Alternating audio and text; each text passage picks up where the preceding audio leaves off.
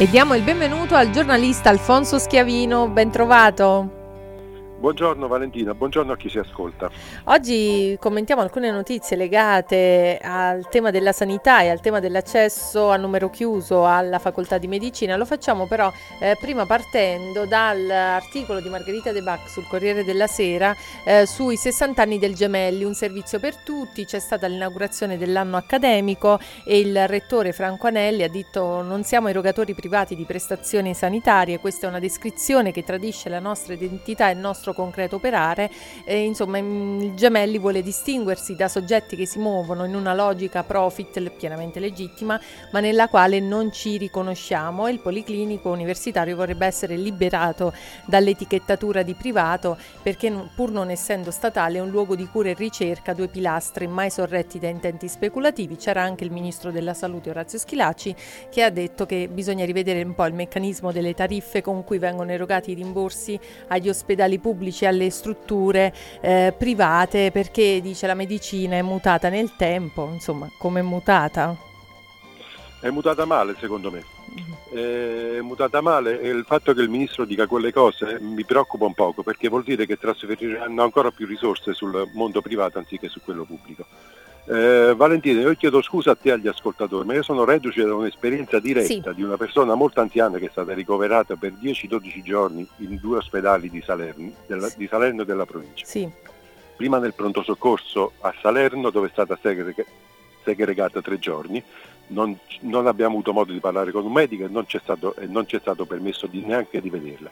Poi è stata, è stata, portata all'ospedale di Cava dove è stata, dove è stata eh, dimessa, l'hanno curata immagino, ma insomma è in condizione, prima riusciva a camminare un po' che adesso non riesce più a camminare. Allora per me, voglio dire, sono ipersensibile rispetto a questo tema, soprattutto adesso. Eh, il, il, modo in cui viene, è stata trattata la sanità pubblica negli ultimi 30 anni è qualcosa che dovrebbe dire, far accapponare la pelle quelli che l'hanno diretta a livello regionale e a livello statale. Io vedo che adesso ancora c'è questa cosa di dire dobbiamo vedere i rimborsi, rivedere eccetera eccetera. Io non ho motivo di dubitare delle cose che dice il, il rettore del Policlinico Gemelli, anche se quando lui dice qualcosa dicendo noi non siamo quello, evidente perché, evidentemente perché è quello in questo, modo, in questo momento che quella struttura viene riconosciuta. Voglio anche ricordare che al netto di tutte le questioni, ripeto, non ho motivo di dubitare assolutamente della bontà delle cose che dice il rettore, però ricordo che il Lazio oggi, almeno un paio di anni fa, secondo le ultime stime, era una delle principali regioni italiane eh, subito dopo la campagna, credo, per emigrazione sanitaria verso mm-hmm. i sistemi sanitari del nord. Sì. Io se fossi un medico, un rettore, un politico, un ministro, un assessore regionale o un, o un, o un qualsiasi dire, utente della sanità pubblica mi preoccuperei di questi dati. E mm, ehm, in realtà noi mm, la, mm, ci soffermiamo anche sull'articolo del Corriere del Mezzogiorno di Angelo Agrippa. Eh, De Luca, basta con il numero chiuso a medicina, deve essere aperto a tutti. Il presidente della regione, tanti giovani che vanno a studiare all'estero, abbiamo bisogno di dottori, anzi eh, cito anche l'altro articolo fra poco così poi facciamo una riflessione su entrambi. Eh, insomma, De Luca dice tra sei mesi in campagna saremo costretti a chiudere pronto soccorso perché non abbiamo personale per garantire i turni di lavoro e sempre sul Corriere del Mezzogiorno l'altro articolo che vogliamo commentare è occorrono 100.000 euro per mantenere un figlio agli studi in una città dell'est, eh, i docenti Califano e Triassi indispensabile l'accesso limitato, quindi si parla nell'articolo eh, di tanti studenti che poi decidono di andare all'estero, alle altre università, la Bulgaria ed altre, mh, altre mh, appunto nazioni. E allora andiamo alla Bruno Zuccarelli che è il presidente dell'Ordine dei Medici eh, di Napoli che ricorda negli anni 70 ci fu un'infornata di iscritti a medicina e se ne sono pagate le conseguenze in termini di disoccupazione e difficoltà a lavorare, poi c'è stata la stretta. Concluso, i medici oggi mancano non tanto per il numero programmato degli anni scorsi quanto per la scarsa attrattività della professione in Italia. Ah, questo, questo guarda, vabbè, lasciamo stare. Eh, allora, io vorrei dire dove sono tutti questi medici disoccupati laureati negli anni 70? Eh, Io so. ne conosco di medici laureati negli anni 70 e lavorano tutti, hanno lavorato tutti. Eh, il fatto che oggi ci sia poca attrattiva rispetto a questa professione in Italia mi sembra contraddetto dal fatto non soltanto che ci sono tantissime iscrizioni eh, alle facoltà di medicina, ai test delle facoltà di medicina, ma mi sembra contraddetto anche dal fatto che ci sono tanti giovani che vanno a laurearsi all'estero perché in Italia non potrebbero laurearsi. Ti pare c'è una contraddizione in queste cose? No? Eh. Quindi a me, a me, non sembra oggi che, la, che medicina sia una, uno studio, una branca del, del sapere e della scienza poco appetibile e poco attraente in Italia, tutt'altro, tutt'altro. Io ho letto un poco eh, perché eh, questa cosa che dice De Luca del numero chiuso eh, l'ha detta alcuni mesi fa Salvini uh-huh. ed allora fu coperto di, eh, di critiche e di un, un, coro di critiche soprattutto provenienti dal, dall'ara del PD, del partito sì. del Presidente De Luca. Eh, oggi, vabbè, eh, oggi viene questa cosa, viene ripresa dallo stesso De Luca, eh, va bene così, mi fa piacere. E io poi, mi incuriosito da quelle polemiche che ci furono alcuni mesi fa, dopo la proposta di Salvini, mi sono andato un po' a leggere eh, alcune, alcune sì. riflessioni da parte di medici. Non so se sono vere perché non, non sono all'interno di quella categoria. Ma le riporto, insomma, io, quello che ho capito innanzitutto il problema non è soltanto il numero chiuso, Secondo me sarebbe giusto abolire il numero chiuso e spostare, per così dire, l'ingresso vero e proprio nella, nella facoltà dopo il primo anno di esami. In quel modo si riuscirebbe a capire chi veramente è portato per fare questa professione. Io so di persone che si cominciano a studiare i test due anni prima di farli, cioè due anni prima di le, diplomarsi, sì. di prendere il diploma di maturità, e li imparano a memoria. Così che quando vanno a fare i test praticamente molti di loro che riescono a reggere l'emozione riescono anche a superare il test avendoli imparati a memoria. Dopodiché, siccome nei test mi hanno detto che ci sono anche domande tipo chi era Gengis Khan e cose di questo genere, oltre a domande molto tecniche specifiche sulla pressione me- me- medica, io mi, di- mi domando, è necessario fare questo genere di test per entrare in una facoltà così delicata e così importante come medicina? L'altra cosa, che, mh, l'altra cosa che, di cui ho penso di aver capito qualcosa, ripeto, non sono un medico, mi, ho cercato di capire un poco qual è il problema. Mi, mh, ho capito che il problema non è soltanto il numero chiuso, sono anche le scuole di specializzazione che devono essere praticamente sostanzialmente retribuite dallo Stato, perché fanno, fanno parte, sono, sono, se ho capito bene, sono scuole che vengono, eh, vengono pagate agli studenti con le borse di studio statali. Quindi voglio dire, il problema non è soltanto il numero chiuso che però secondo me tranquill- potrebbe tranquillamente superare. Il problema è anche quello che viene dopo la scuola di specializzazione e probabilmente quello che viene dopo ancora, cioè la destinazione dei giovani medici.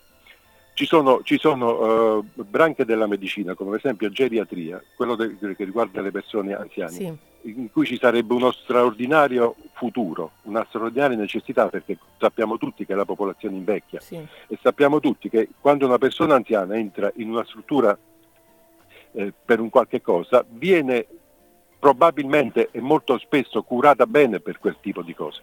Però la persona anziana viene messa in un letto dove sta 10-15 giorni senza muoverci senza muoversi, perché non c'è un'attività eh, riabilitativa motoria contemporaneamente alla cura per la quale è entrata nell'ospedale. Allora, è chiaro quale grande orizzonte ci sarebbe per i medici in Italia?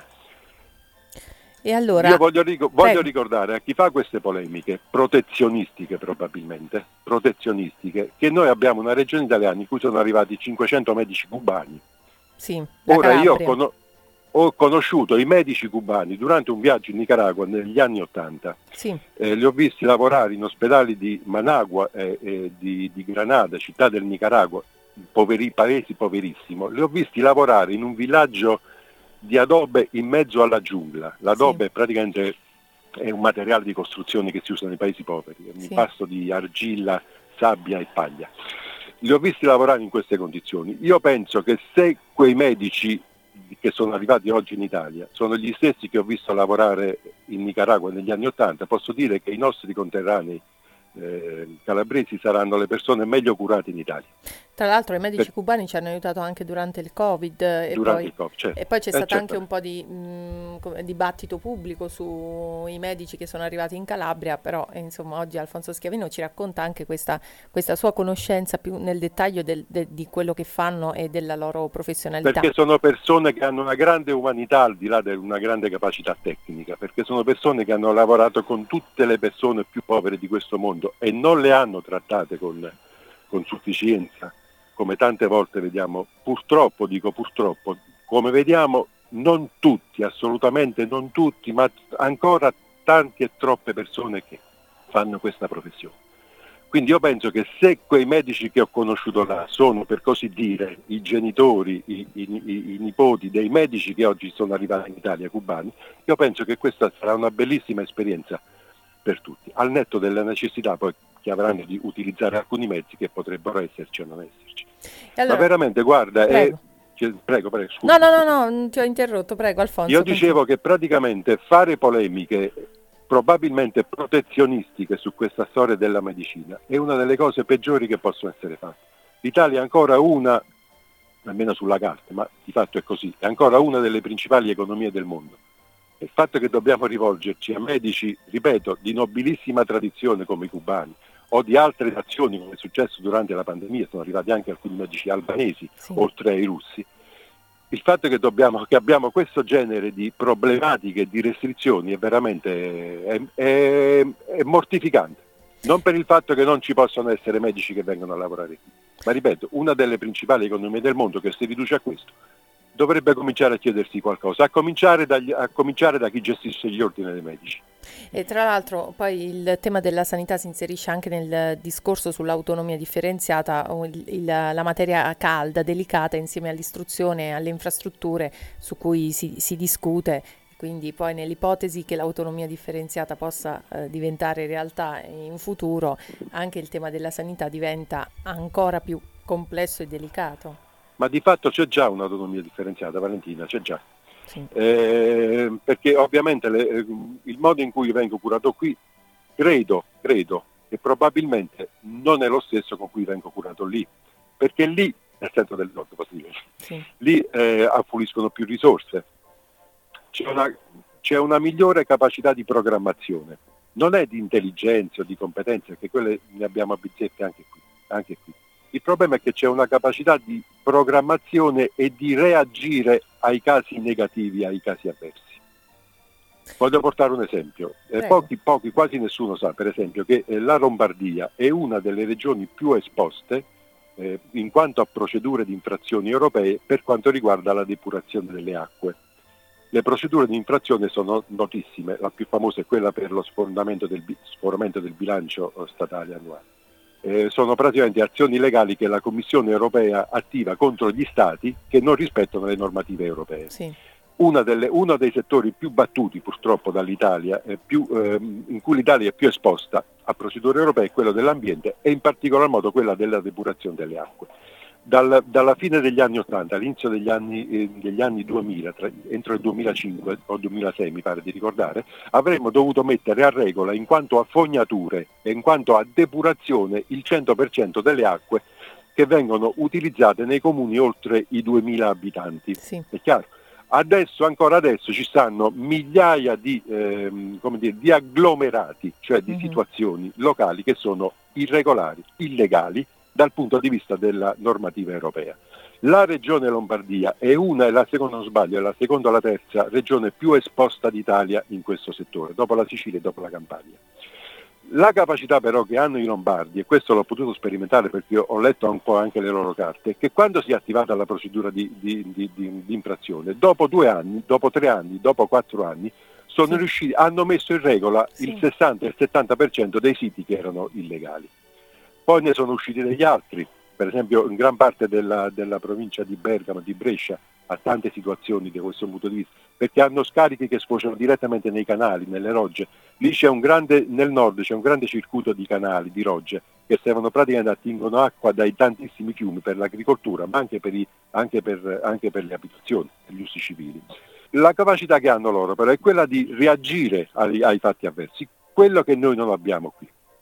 Quindi voglio dire, probabilmente ci possono essere anche problemi, l'abbiamo visto durante la pandemia nel nord, in Lombardia in particolar modo, ma lì hanno la capacità di reagire e di programmare gli interventi, cose che qui non, siamo, non sappiamo fare nonostante i soldi ci siano. E allora noi magari torneremo anche su queste notizie ancora con Alfonso Schiavino che è stato in diretta con noi, che ringrazio il giornalista Alfonso Schiavino. Ci risentiamo lunedì sempre intorno alle 10.10 .10 per commentare alcune notizie della giornata. Grazie ancora.